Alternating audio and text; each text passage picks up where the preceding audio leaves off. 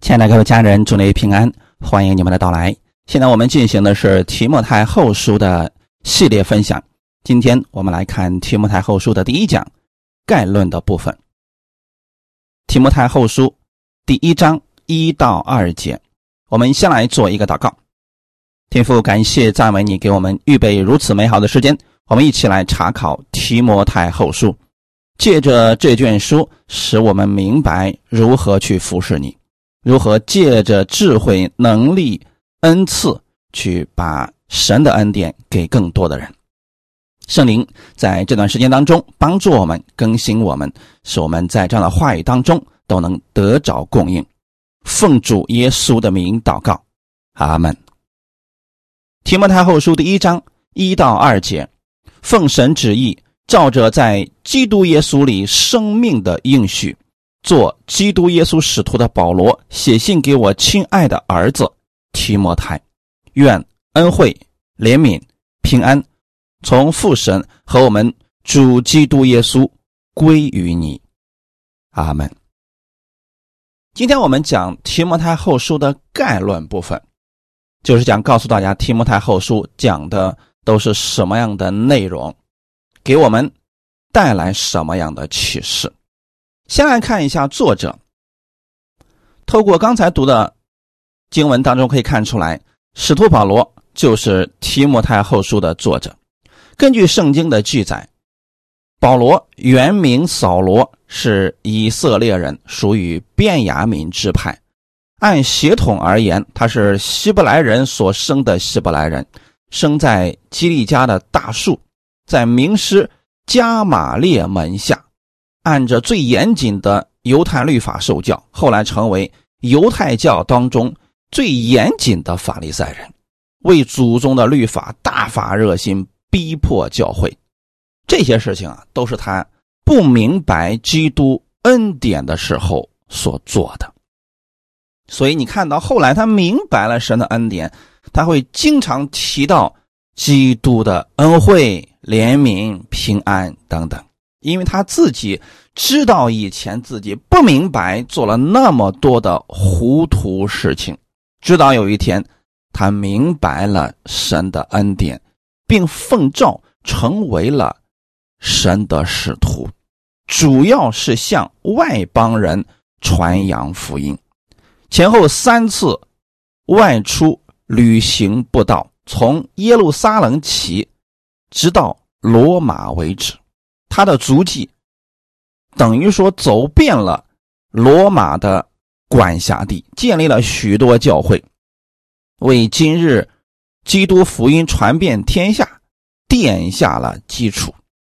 先后至少写了十三封新约书信，成为真理的主要诠释者。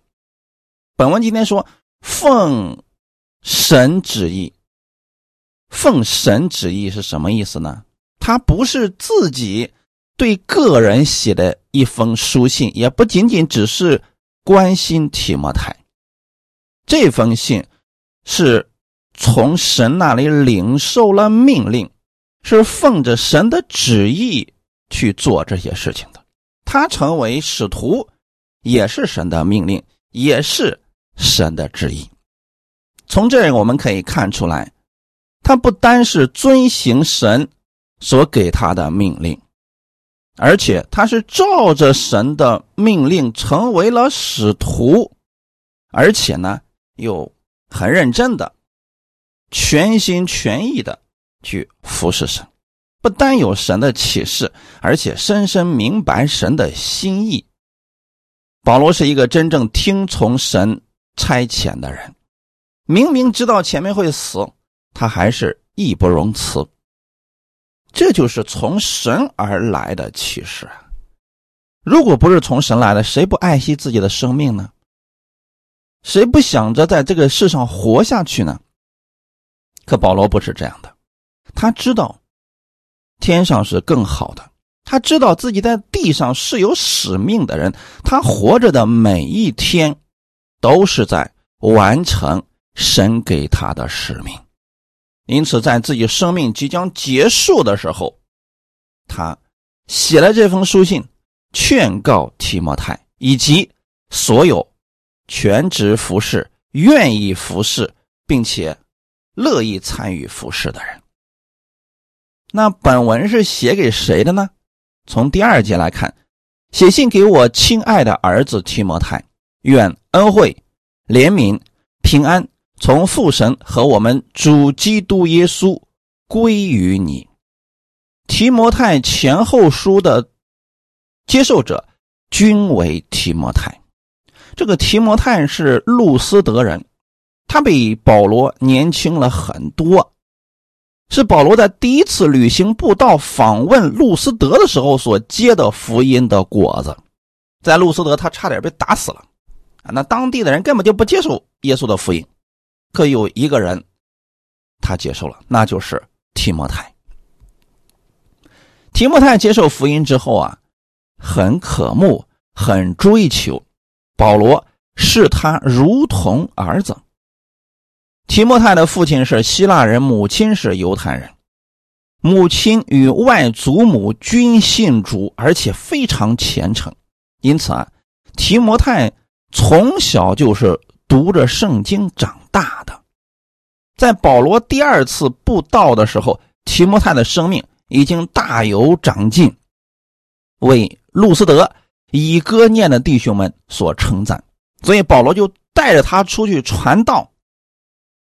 成为了保罗的同工，为日后在犹太人中间做事工的方便，保罗甚至给提摩太行了割礼。提摩太这个人呢，为人特别的谨慎，而且呢，因为长时间的高强度的做工啊，甚至说都患有胃病啊等等啊，但是呢，他不在乎这些，热心传道。肯为主摆上，并且呢，提摩太看待保罗就像自己的父亲一样，这两个人真的是惺惺相惜啊。所以呢，保罗多次的差派提摩太去看顾并牧养众教会，那神呢也悦纳提摩太这样的献上。所以二人其实都是在服侍主，但是私人关系也是特别的好。当然了，提摩太人家是正规的，经过案例成为牧者的，可不像今天一些人随随便便的自称为牧师，不是的，这只有正规的传承的啊。保罗与众长老都为提摩太曾经按手赐给他恩赐，后来呢？提摩太的大部分时间都跟随保罗侍奉主，与他同行、同工、同劳。甚至当保罗第一次在罗马被囚的时候，提摩太也与他一同作监。保罗写了提摩太前后书，写了哥林多后书、腓利比书等等啊。你会发现在很多的书信当中呢，保罗和提摩太都是。同样在一个名字当中列着啊，所以啊，我们可以看出来，提摩太的确是保罗得意的助手。在提摩太前书写作的时间大约是主后六十四到六十五年左右。保罗从罗马的监狱被释放之后，再次被捕之前，写于马其顿。当时呢，是保罗第四次旅行布道，他自己在。马其顿地区做工，而刘提多在哥里底，提摩太则是在以弗所。保罗有意往尼格波利过冬，并会见提多，之后呢，就准备往亚细亚去见一见提摩太。而提摩太后书，则是保罗再次被捕之后，大约是在主后六十七年，保罗呢就死掉了。那么他是在六十七年之前，大约的这段时间当中呢，写于罗马的监狱。所以当时啊，保罗大概已经知道自己将要殉道了，写本书是有意将他的事工移交给提摩太，又叫提摩太知人善任，所以在提摩太后书当中提到了许多人的名字，有好的有坏的，就是让提摩太心中有数。好，我们再来看看为什么要写这卷书。保罗被捕下狱的经过大概是这么样子的：保罗从首次在罗马被囚得释放之后，开始从事他原先早已经盼望实现的，就是各个教会的探视吧。他往欧洲和小亚细亚各教会去看一看。在他从罗马向东行的路程当中，先到格里底，在各城布道并设立教会，而把提多留在了那里。然后到以夫所吩咐提摩太留在那里，再到哥罗西，然后到马其顿，再到菲利比，并嘱咐提多在那里与他相会。提摩太前书就是在那个时候写的。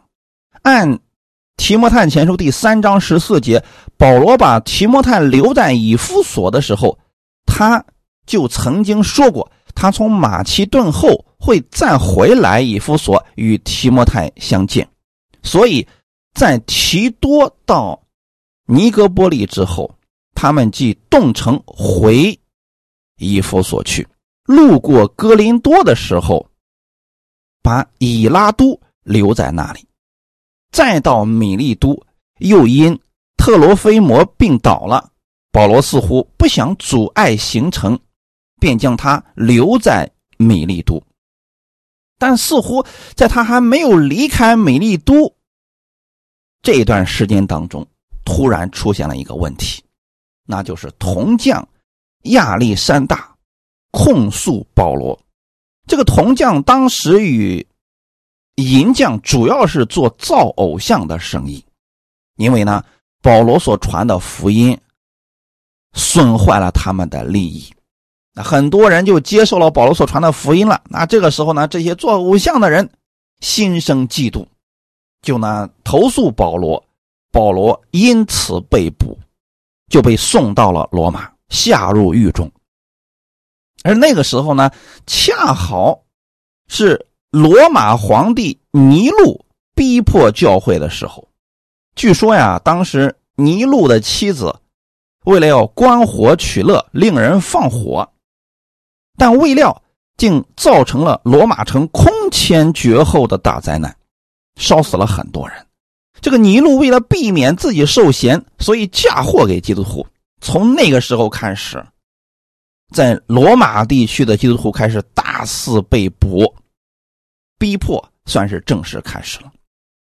而保罗就是在那段时间当中下到了罗马的监狱。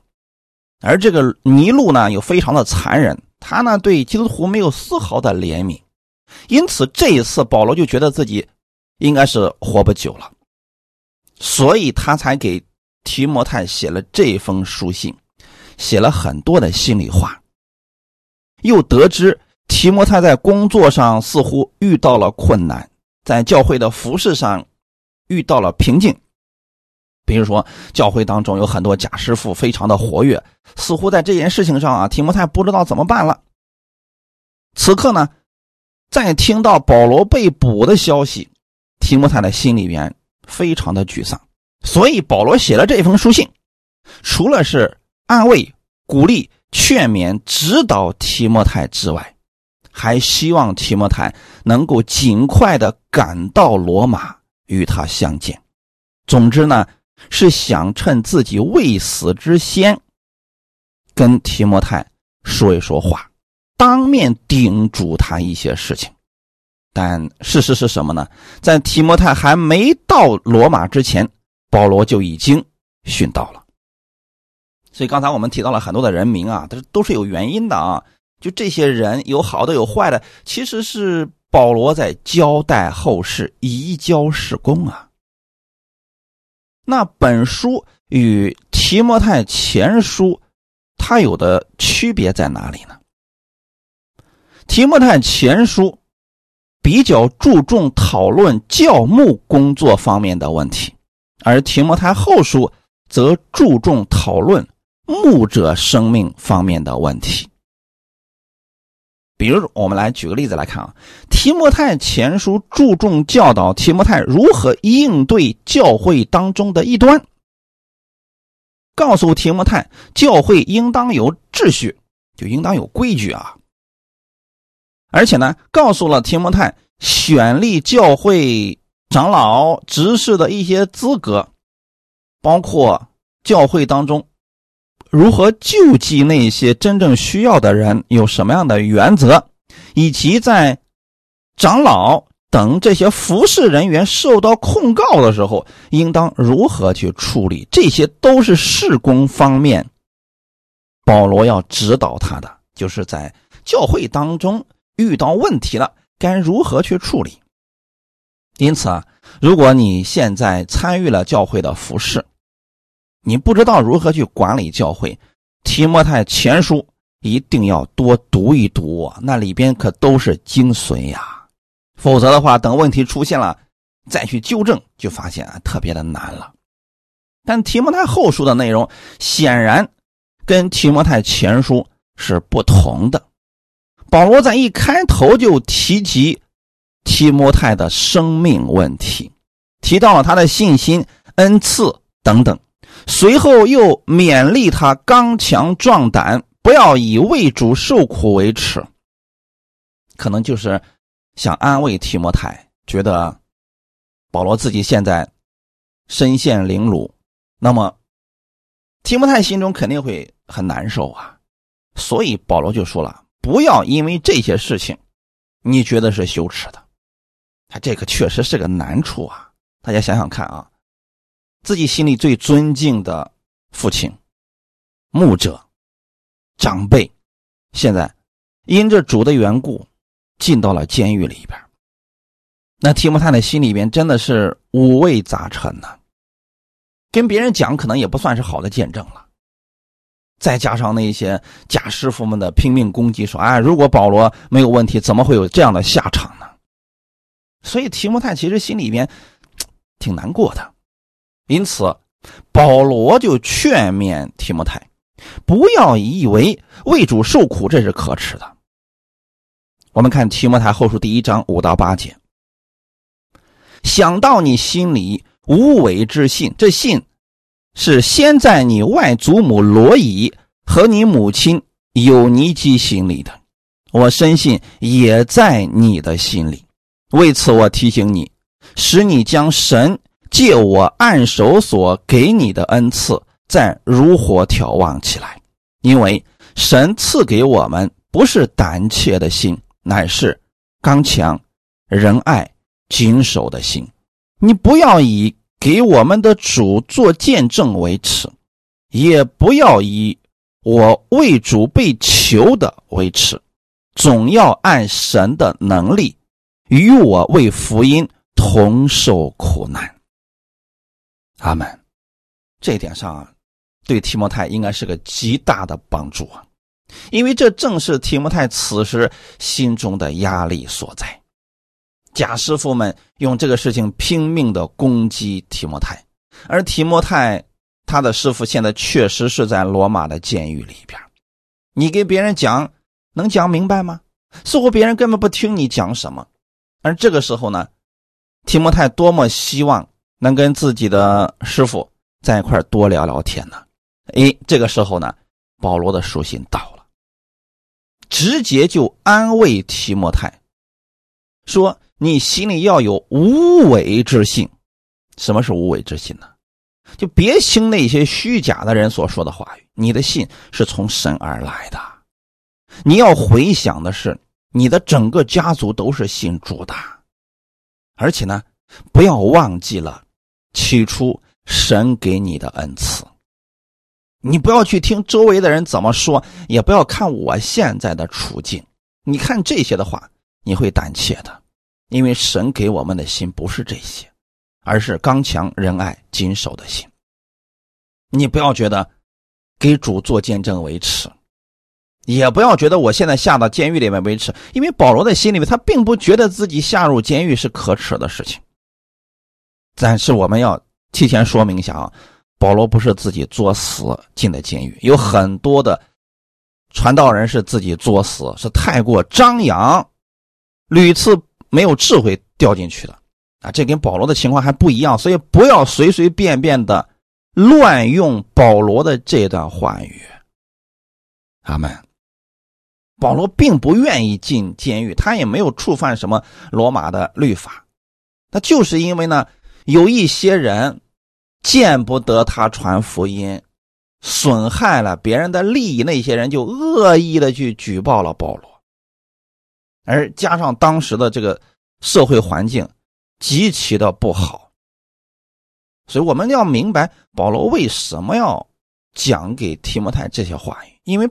本身就不是保罗做了什么错事被下到监狱里边去的，但甭管是什么样子，外人不知道啊，哎，外人就借着这个事儿就开始议论纷纷，因此啊，提摩太的心里边压力非常的大。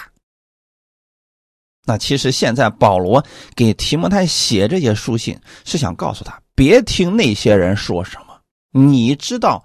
我是什么样子的，这就够了。你要把你的目光放在神的身上，哈利路亚。在此呢，我也想鼓励我们所有服侍主的人，你不要把你的焦点放在人的身上，放在人的身上，你是一定会软弱跌倒的。因为不管你的事工做的有多么的好，总会有人挑出你的毛病。一旦有人挑出你的毛病的时候，就拼命的攻击你，那个时候你怎么办？不干了吗？心里委屈吗？既然选择服侍神，选择了这条道路，那就其中有一项就是一定要忍受逼迫，这就是逼迫啊！这个逼迫不一定是我们做错了什么事情，而是我们做对的事情，我们在持守福音，结果被那些人恶意攻击了，这就叫做为福音同受苦难。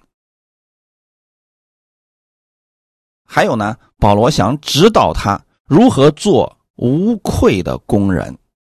提摩太后书第二章十四到十五节，你要是众人回想这些事，在主面前嘱咐他们，不可为言语争辩，这是没有益处的，只能败坏听见的人。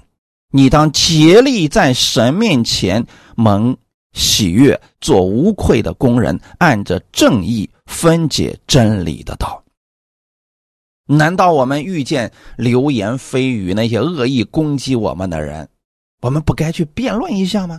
确实有一部分人是这样的意见，就是说，既然遇到这样的人，我们要拼命的攻击他们啊，不要饶过他们，要跟他们去辩论。大家可以想象一下，这些人为什么能够说这样攻击的话语？目的就是希望你发怒，就是希望你跟他辩论。一旦你跟他辩论了，你的话一多。就一定会有把柄在他们的手中了，因此保罗如何指导提摩太的呢？就是不要跟这些人在言语上争辩，这是没有益处的。哈利路亚！那应当怎么做呢？竭力在神面前。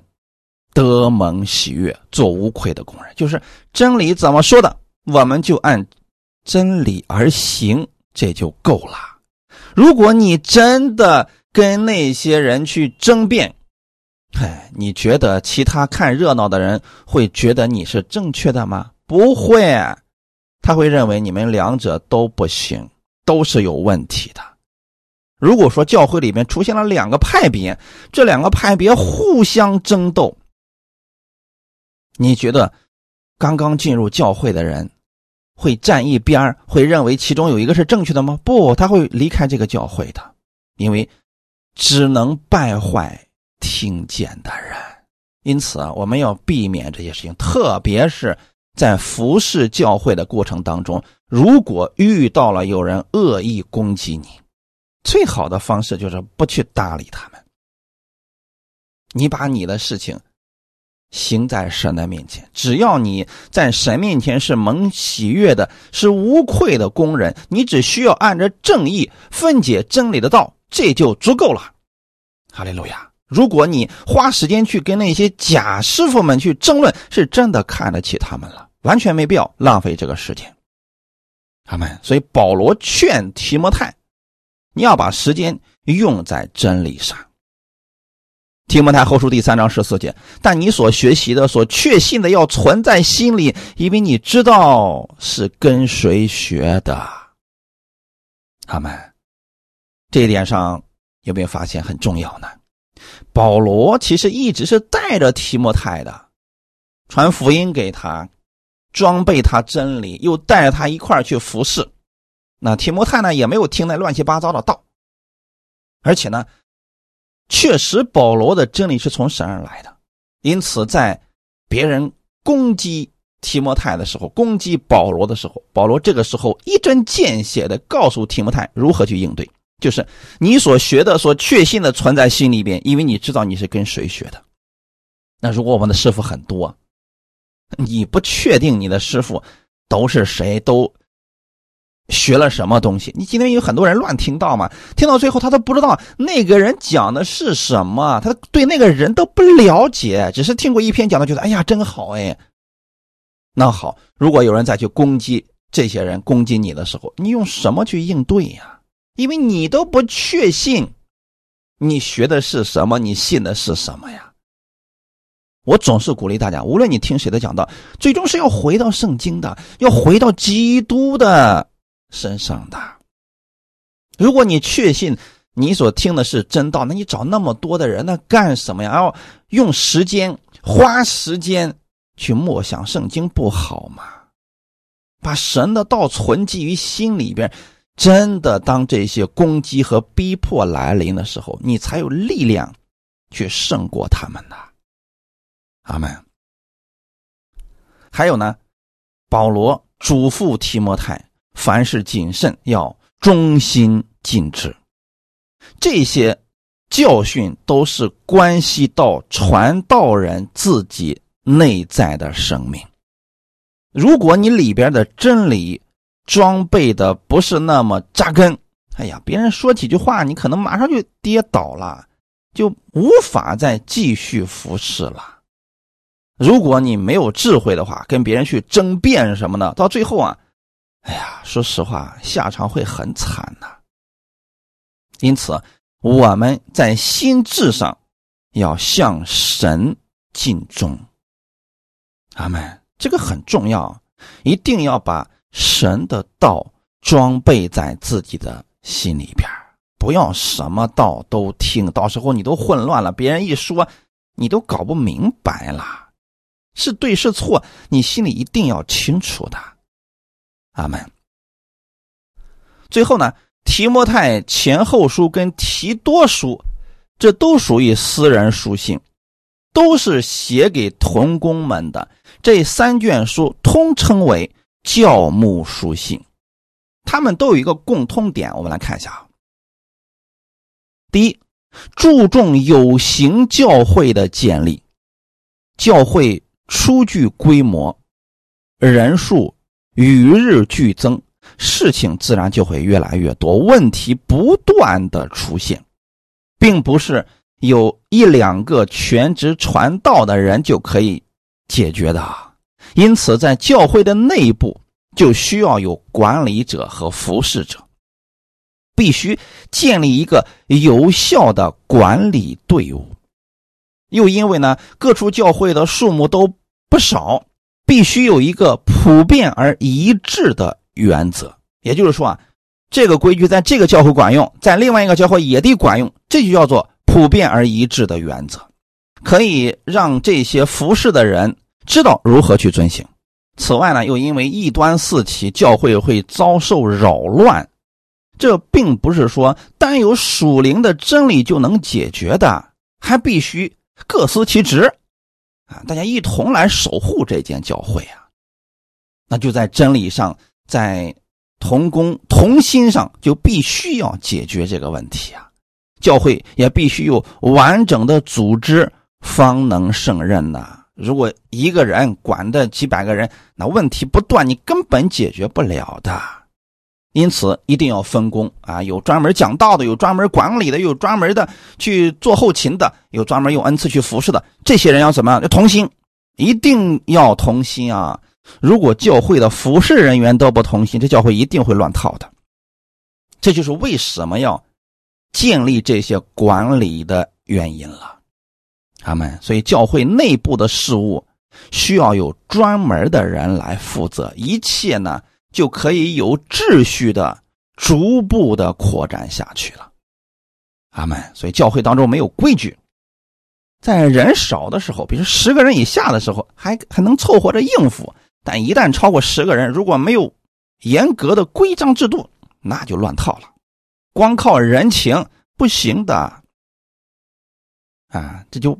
一定会偏心出现了，因此一定要有一套比较规范的原则制度，大家谁都不要触碰，包括牧者在内也得去遵守。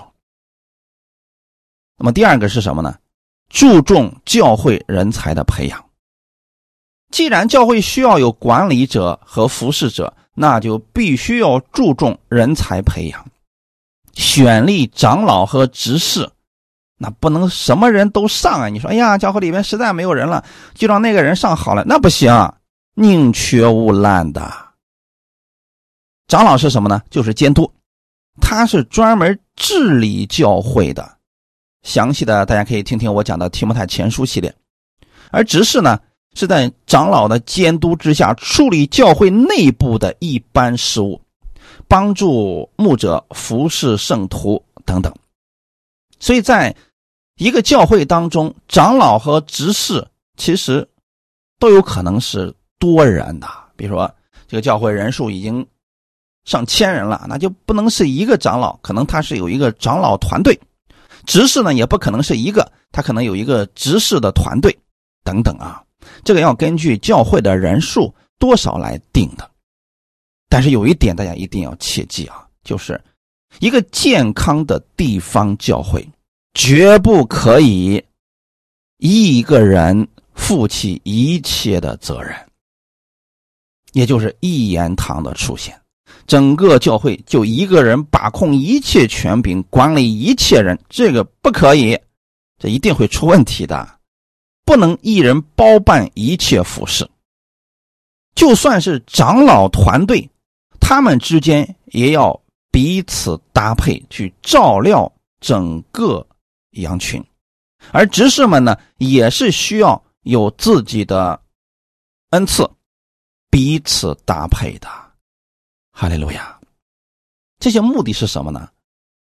不要让其中的某一个人把所有的权柄都用在自己的手里边，那么教会一定会分裂的。把这些权力都下放下去，让更多的人参与进来。肢体互相彼此供应、彼此相助，这样的话不会有某一个人特别的高，也不会有某个人无所事事。因此，这样的话就可以把整个教会的积极性都给调动起来，不断的去培养年轻的、有能力的人参与到服饰当中来。感谢主。第三个，注重品格。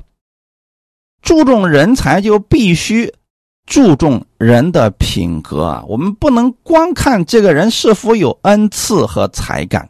如果仅仅只是看，哎呀，他可有恩赐了啊！哎呀，一祷告怎么样怎么样的，我们是不是特别喜欢这样的人？就说，哎呀，这样的人不服侍话太可惜了。如果他有恩赐，但是品德不行，绝不可用。大家一定切记啊！这一点至关重要，直接会影响到这个教会的生死存亡的。因为如果这个人里边有恩赐，但人品不行，一旦其他人跟他发生了矛盾，那么他可能瞬间就领着跟随他的人离开了，这教会不就分裂了吗？所以说啊，对于如何选这些服侍人员，中心永远是放在第一位的。才干、能力都是放在其次的，阿门。所以每逢提到长老和执事，都特别提到他们的资格，在资格当中又特别注意他们的品德。比如说提到监督，就说到必须无可指摘。原来他们的影响力是大于牧者的教训的。你牧者可以在真理方面不断的教导大家，但是这个长老如果品德败坏，大家一下子就跌倒了。因此啊，选服侍人员、选童工这一点上一定不能着急，必须对人品进行多次的实验。他们，你把他扶上去容易，一旦扶上去，让他讲到你发现他跟你的观点不同，而你又纠正不了他的时候，那个时候整个拉扯起来，你累，信徒们也累呀。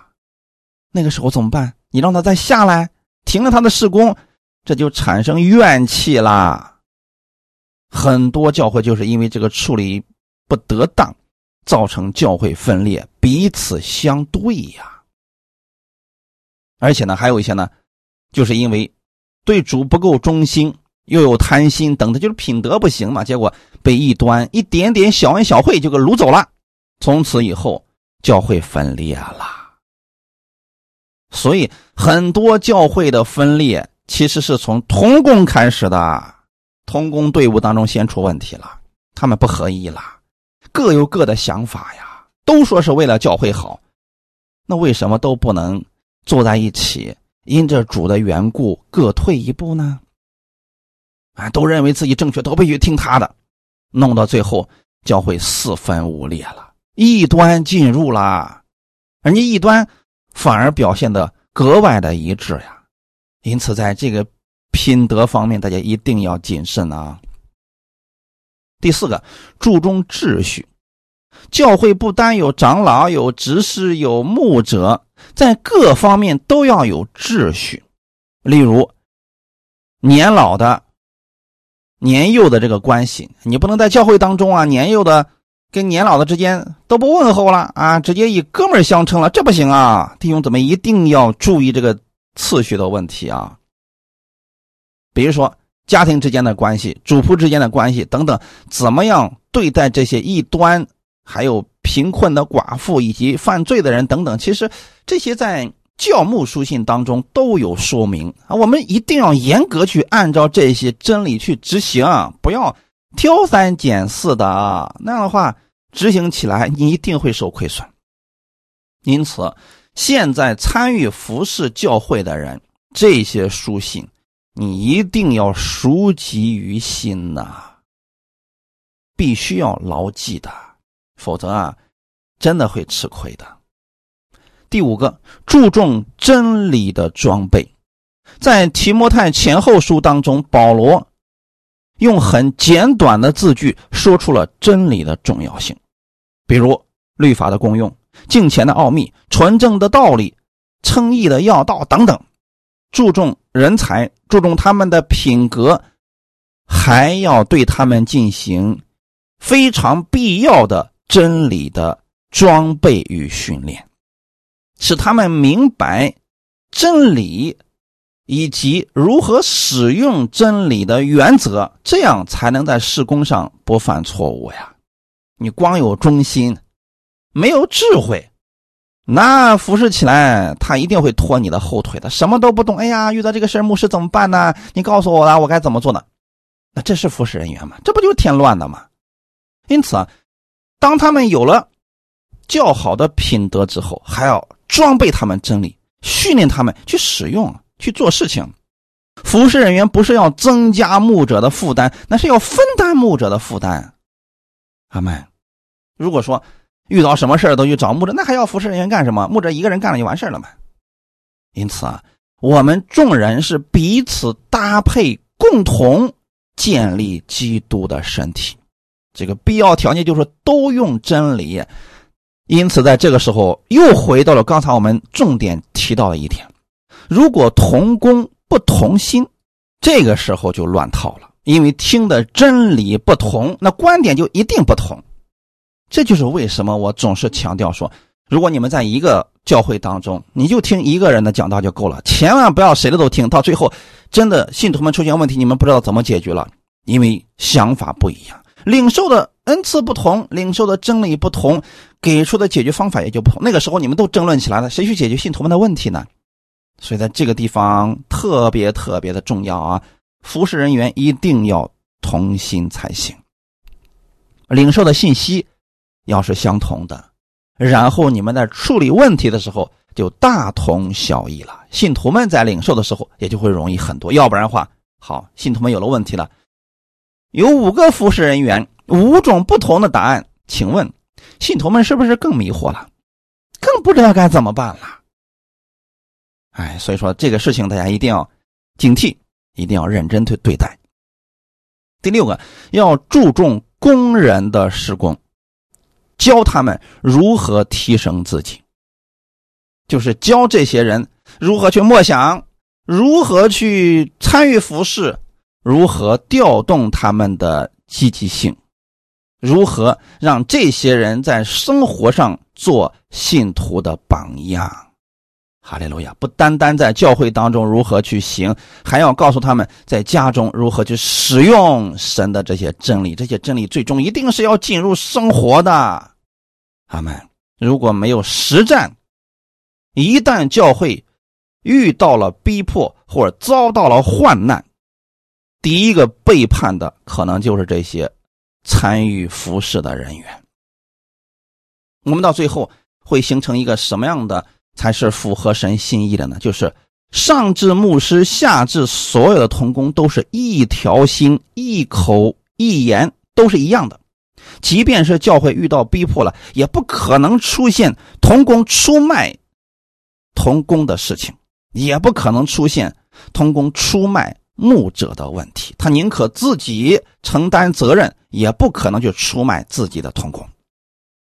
如果说真理上都不一致，都无法同心，他认为你是错的，他可能说是为了持守真理，那我把他给卖了，哎。你会发现，一旦教会当中遇到逼迫的时候，一旦说不同心，这个十分的危险呐。如果这样不同心，你如何把真道给持守下去呢？所以说啊，很多时候逼迫来临的时候，如果教会能上下一心，那就能够站立得住啊。因为很多时候。敌人都不是外面闯进来的，而是自己的内部出现了叛徒啊！而这个叛徒一般情况下不会觉得自己是叛徒，他认为我是在持守正道，他错了，我得把他揪出来，我得纠正他，所以我得借着外力给他点颜色看看。他岂不知自己做的事情正是跟加略人犹大是一样的？因为犹大就是这种心理啊！因此啊，在服饰方面。其实需要有很多的智慧啊，不是简单的只有忠心我就可以持续走下去的，走不下去的，还要真理的装备呀。提摩太前后书连同提多书和腓利门书都是保罗写给个人的书信啊，其他都是写给教会团体的。提摩太前书提到了教会工人如何去。在教会当中处理着教会事务，使教会更加有秩序，使教会成为真理的柱石和根基。而提摩太后书则重点关乎到服侍人员的个人生命、生活，以及在教会当中服侍神怎么样刚强壮胆、至死忠心。服侍人员有了这样的心，才能把真理传递下去，才能这样去教导那些忠心又能教导别人的人。你自己都没有为主献上的心，你怎么去教导别人为主献上呢？你自己都没有至死忠心的心，你如何去教导别人有至死忠心的？心呢？所以啊，传福音、服侍教会，不是言语上说说就可以的，还需要在行动上真正的成为后面之人的榜样。保罗做到了这一点，自己即便是在监狱当中，他也要劝告提摩太，不要灰心，不要以此为羞耻，因为你做的是神的工，你没有错。不要在乎其他人的看法和想法，你要在乎的是神如何看待你。继续前行吧。同时，也把这样的话语送给所有忠心服侍的人。你的心向着主的话，你需要找到这样同心的同工，继续前行。不要勉强啊！同心的同工可不是勉强来的，不是你逼着别人改变跟你一起，不是的。找到在真理上一致的人，一起前行，不要轻易的更换，这样就好了。感谢主，愿今天的分享给你们带来一些帮助。我们一起来祷告，天父，感谢赞美你，谢谢你借着这样的话语，让我们知道如何去服侍。